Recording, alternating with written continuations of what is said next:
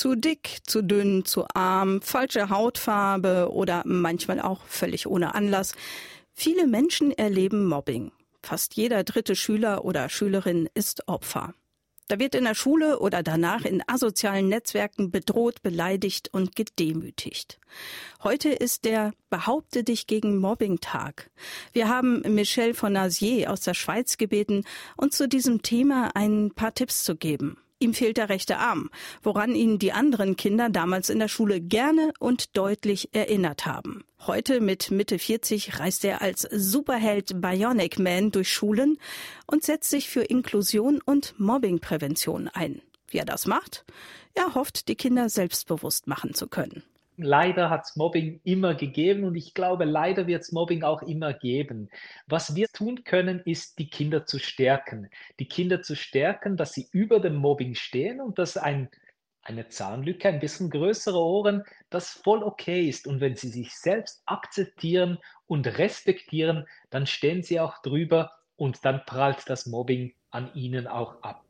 Besser wäre es ja noch, Kinder würden erst gar nicht zu Mobbern, so die Meinung von Michel Fonazier. Er hat auch Ideen, wie das gelingen kann.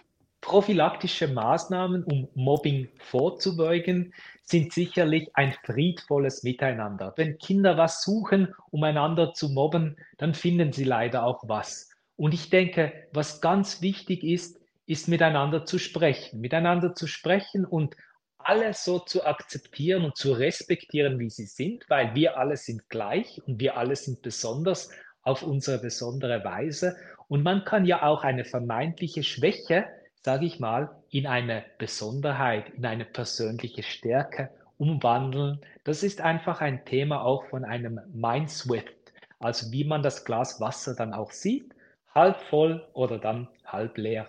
Keine gute Idee ist es dagegen, einfach zu hoffen, dass es schon wieder vorübergehen wird. Michel von Azier findet, die Erwachsenen sollten den Dialog suchen. Sich an einen Tisch zu setzen, Lehrpersonen, Eltern, Kinder zu diskutieren und sich auszutauschen.